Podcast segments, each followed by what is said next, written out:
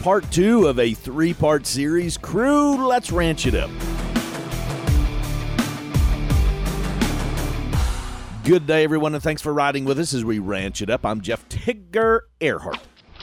A big thank you to our Ranch It Up lineup the American Gelbvieh Association, Abrahamson Rodeo Company, Westway Feed Products, Neogen, Allied Genetic Resources, LivestockMarket.com, EquineMarket.com, AuctionTime.com, RFD TV, the Cowboy Channel, and Wrangler. We start our second part of a three part series on our Big Three R-CALF, USCA, and NCBA. Each organization gets a chance to share their platform, their thoughts of the current industry, maybe what we need to do going forward. So sit back and listen, ask the questions that you need to ask, and then follow through by reaching out to whomever that you feel you need to. Sitting back and doing nothing accomplishes nothing. Arguing among ourselves accomplishes nothing. If something needs to change in your opinion, stand up, say what needs to be changed, and here's the kicker offer a solution how. So today is part two. NCBA President Don Schiefelbein. We talk about checkoff, current conditions, Packer concerns, and more. What is your opinion of our cattle business, our cattle market today? Where, where do you think you're at? We're at, in your opinion, good, bad, and indifferent. I think it's very positive from a demand standpoint. I think if uh, we would have tried to predict in the 80s where beef demand might be, we would have been so far off. We would never have imagined that producers would like our products so much that they would begin they would share their dollars to the extent they are buying beef. And I think that demand for beef is incredible. I think the only adjustment we need to make, and I think it's going to happen over the next couple of years, is to make sure that cattlemen get their fair share of those dollars that are being paid out by the consumer in record levels. So, how do we go about doing that as another cattleman? How do we go about because everybody is, I guarantee, just perked up and they said, Great, I'm raising my hand. Uh, give me some. How do we go about doing that? Well, to, to me, it's a two part response. One is we just have the marketplace numbers going in our direction. So, just natural attrition of cow numbers is really, really going to benefit us over the next couple of years.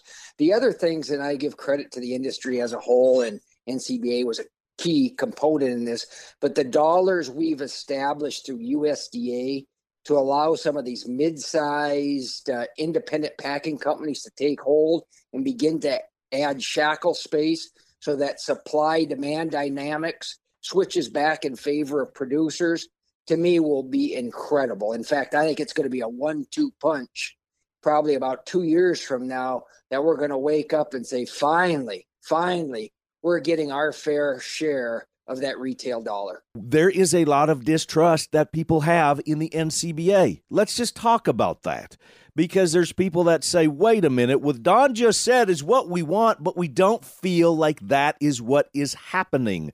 We feel that there is favoritism being given to one industry, and that is the packing industry. I got to go down this rabbit hole with you, Don, and say, how do you address those people that have distrust right now in what is happening?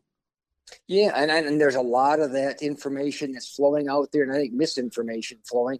I think they need to engage once. And I, I tell you what, and I don't know if you've ever been to an NCBA conference mm-hmm. or your listeners have, but when you see firsthand the dynamics of how we do policy, everything will change. What you'll find out is this idea that we take our marching orders from Packers is not only incorrect, it's it's like crazy talk. So when you come to our meetings and see that when we develop policies, it is cow calf guys, it's some feed yard guys, but it's uh, producers at all levels throughout the United States saying, which direction do we want to attack this issue? But since I've been involved, and that would be since I think I've been in NCBA meetings, not as aggressively involved as I am right now, but since uh, about 1990, I have never, ever seen a Packer put forth a proposal, nor have one get anything passed that would align our policy in their favor. Talking the tough topics we are after the break, we're going to be tackling the checkoff. Stick around. The Ranch It Up radio show will be right back. Gelbvieh and Balancer, crossbreeding that counts. Performance, productivity, profitability. Gelbvieh and Balancer cattle deliver the value. Gelbvieh and Balancer, smart, reliable, profitable. The continental breed of choice. Want to add just a little bit of spice to your event, your customer appreciation supper, your banquet, your meeting? Oh, yeah. Well, bring in us, Beck and I, as your keynote speakers, hosts, MCs, a host couple. We'll make them laugh, even cry tears of joy. Call us today. Crew, it's super easy to get a hold of the boss lady and I, and we want to hear any beef that you may have, or maybe just let us know what's happening out there in cow country. 707 Ranch 20 is the hotline. Leave us a voicemail or fire us a text. 707 Ranch 20. Upcycling and efficiency, powered by liquid feed and protein and mineral tub supplements from Westway Feed Products, all designed to complement your forages. At Westway Feed Products, we create cow herd efficiency one lick at a time. Welcome back to the Ranch It Up radio show. Going into part two of our show today with Don Schiefelbein, president of the NCBA. We're talking checkoff dollars. I need to address this one too, and that is in regards to the checkoff. Mm-hmm. You and I have had multiple conversations over the year about the checkoff on of all different facets.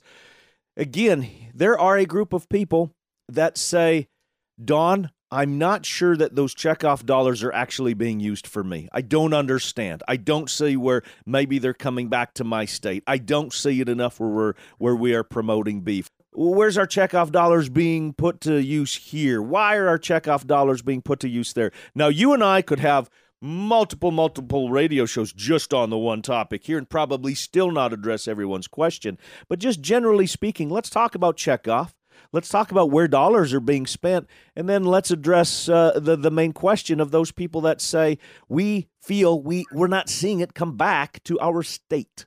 So, so first of all, you have to understand the checkoff is an act and order that we have to follow. And as you know, and maybe your listeners do not, there are limitations that are surprising to most and what we can and what we can't do with the checkoff dollars. So basically, the way it was developed is it's largely two things promotion and end product research. Anything else is hands off. And it's a government involved checkoff, which means it has further limitations. So, for example, if, if you were to ask me the single largest fear I have going forward, I would probably say fake meat. I'd say that oh. is the single largest worry I have.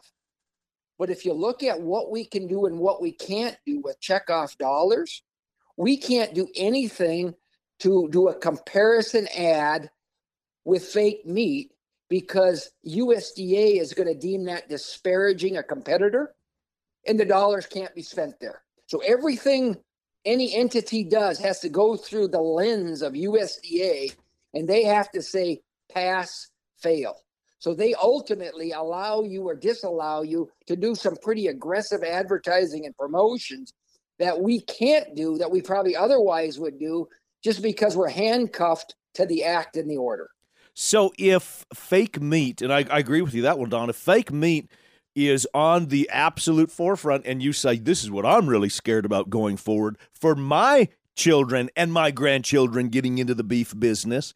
If we are the NCBA and if the USDA is is governing us of saying, yes, you can do this, no, you can't do that, why can't we just change the darn rule?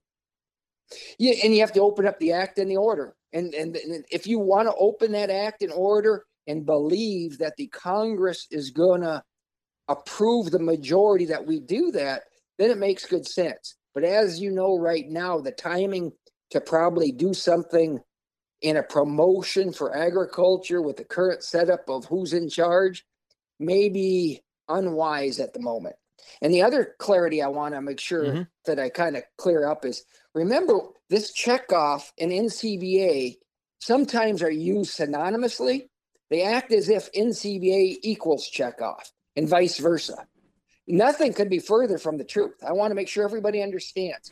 When the decision goes down on how we should spend the money, NCBA does not pull that decision. We don't say how to spend the money. What we do is we put forth ideas to a group of a board that decides how they will spend the money. Okay. That board is made up of 10 p or 20 people, 10 that are coming from you basically people who the ag secretary puts on a CBB or the checkoff beef board. Mm-hmm. Okay. We have zero. NCBA has zero say in those 10 people. That is a USDA agricultural decision. So that's half the board. The other half of the board comes from our state beef consuls. Okay. So they have a federation of beef consuls. They put on the other half. So they say, in our area, we want this guy to be, or I want this guy to be. That board or those group of individuals absolutely decides how dollars are spent. Not NCBA, that group. So if you have a, a gripe or a concern that dollars aren't being spent well, that operating committee of the checkoff is who decides how the dollars are spent, not NCBA. What we do as NCBA is we're we're a contractor, just like Meat Export Federation's a contractor, just like I think there's 20 other entities that are a contracts. What we do is they put out their long range plan. Okay. So the beef industry has a long range plan. Various contractors say, we're going to attack this area and we're going to say, okay, here's an opportunity that we would like to do for the check checkoff as a contractor to help fill this need. That that operating committee decides thumbs up or thumbs down if we support it. Okay. And then we sometimes get the, the bid and sometimes we don't. So it's a whole series of basically uh, grant opportunities or uh, financial opportunities that we present the checkoff board that they sift through everything they receive and say, should I or should I not give them the money? And I know personally many people that uh, sit on the on the beef board, and they are members of multiple different organizations. Sure. I mean, they're they're members of of the different cattlemen's organizations that are on there. Exactly. And so that's and those are the decision makers. That's why I want to make sure it's clear. This idea that NCBA equals checkoff, nothing could be further from the truth. What we are is we are a contractor. So we bid out our business to do work for them. The checkoff decides who they should hire. Okay. And this operating committee is the decider, the hirer of who gets money. So it's as simple as that. So I, this this this thing needs to be crushed, and I'm glad you asked the question there because this idea that we're one and the same, we're independent from them entirely. Now we do spend lots of their money. I will say where we differ from almost every other contractor, and this is a big distinguishing factor, is when somebody attacks the checkoff, we are usually the only contractor to come to their defense, and we do that not with checkoff dollars because they are prohibited. We actually do that through membership dollars. So that's from a person deciding they're going to be a member of NCBA. And we say the checkoff, this marketing promotion arm of our industry, is so important that we can't allow somebody to knock out the only dollars we do in our industry to promote it. And so we come to their defense, and that's why they sometimes connect us. But there is no requirement for us to come to their defense. It's because leaders like myself say, does it make sense for NCBA to use our own money, our own membership money, to defend the checkoff for the long term good of our industry? The other things that NCBA does, they have to do it with their membership dollars. And those are the things like fight fake meat in the legislation, whether it's overreach by EPA, whether it's uh, them trying to get the WOTUS rule passed, etc. Those are all dollars that are not spent by checkoff at all. Those are all membership dollars from NCBA on all these other issues that I call basically stay in business issues. So if there's an issue that where somebody probably is trying to put us out of business, nine times out of 10, and maybe it's even greater than that, checkoff dollars can't be used to defend it a long term, how do we keep our industry viable by increasing market share and promoting? Checkoff dollars can do it because it becomes marketing and research. These other ones, the stable ones that keep you in business, that is all membership dollars from NCBA how do we go about bringing people together? How how do we do that? And and and that's I'm asking for the silver bullet, and if you have it, if you would please pass it this direction. no, no, but you're, you're, this whole conversation that you started gets us down the road. It's not going to happen overnight, but right, what right. it starts with, and I think you've laid it out almost perfectly. It starts with: Do you trust people? Okay, do you trust the leadership?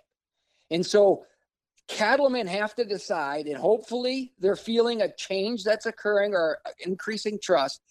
The biggest distraction our industry does is we pick out these wedge issues. Good example is should government mandates be involved in marketing? Mm, okay, mm-hmm, that's mm-hmm. a wedge issue. Mm-hmm. So it makes half the people really upset the one way and the other half mad the other way. We concentrate all of our energy on these wedge issues that are almost self-destructing in themselves, right? Because you're not going to find a common ground there because people like myself don't want government in the business, right? Others may want it, but I'm probably not going to come around to waking up one day and saying, you know what? It's probably a good idea for the government to be involved in our market. I'm probably not. Where we need to be concentrated, and this is where I think the biggest error is occurring in our industry. There are some mega issues that as we're fighting about these wedge issues, things like fake meat, when's the last time you heard all of our industry affiliates get together and say, you know what?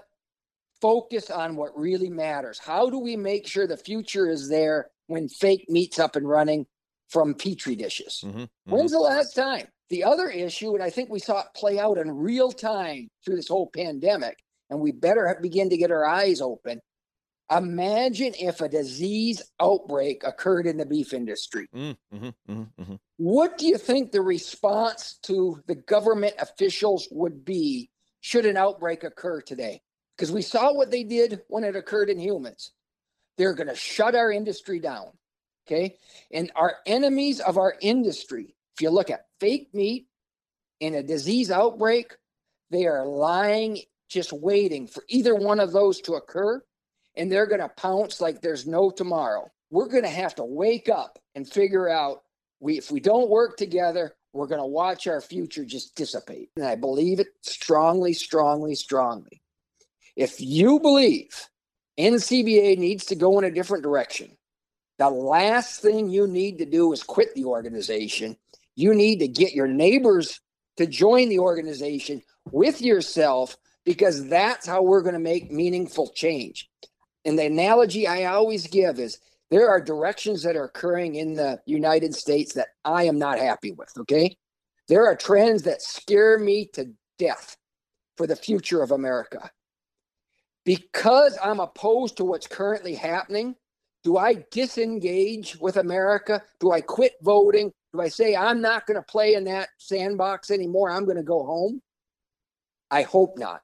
I hope what it does is it causes people to further engage, further get involved, come to those meetings, see for yourself, and have your way be NCBA's way by getting your neighbors and friends to be the majority.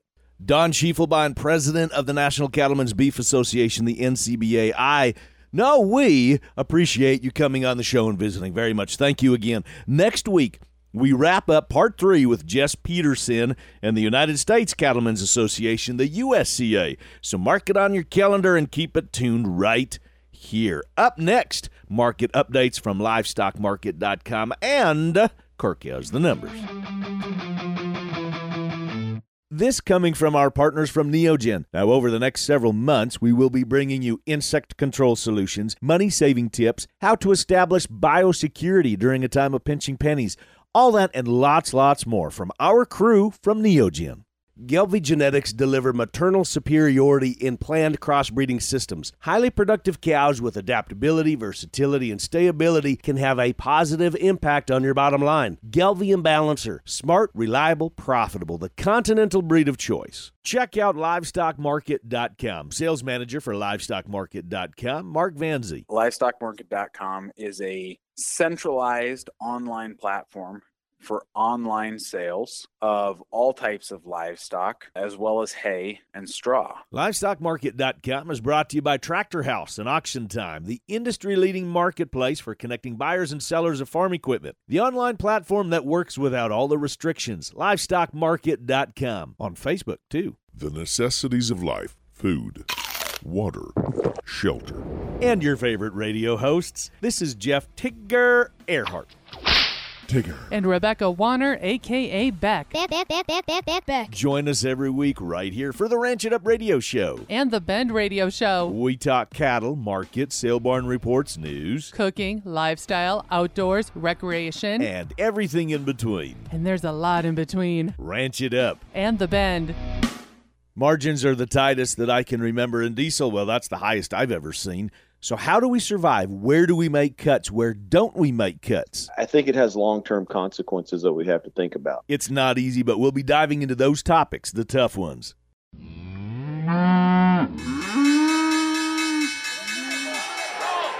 Welcome back, everyone. Thanks for hanging with us. Kirk Donsbach, StoneX Financial Incorporated. Kirk, the numbers, what do you got for us? All right, Tigger, we'll jump right into it. As of Friday, August 5th, August feeder futures closed at 180, 12 and a half. That's up a dollar 37 and a half on the week with the CME feeder index at 175.43. A very salty $3.12 rally in the index week over week, leaving our basis a negative $3.74 and a half cents. So a, a pretty normalized basis, I'd say.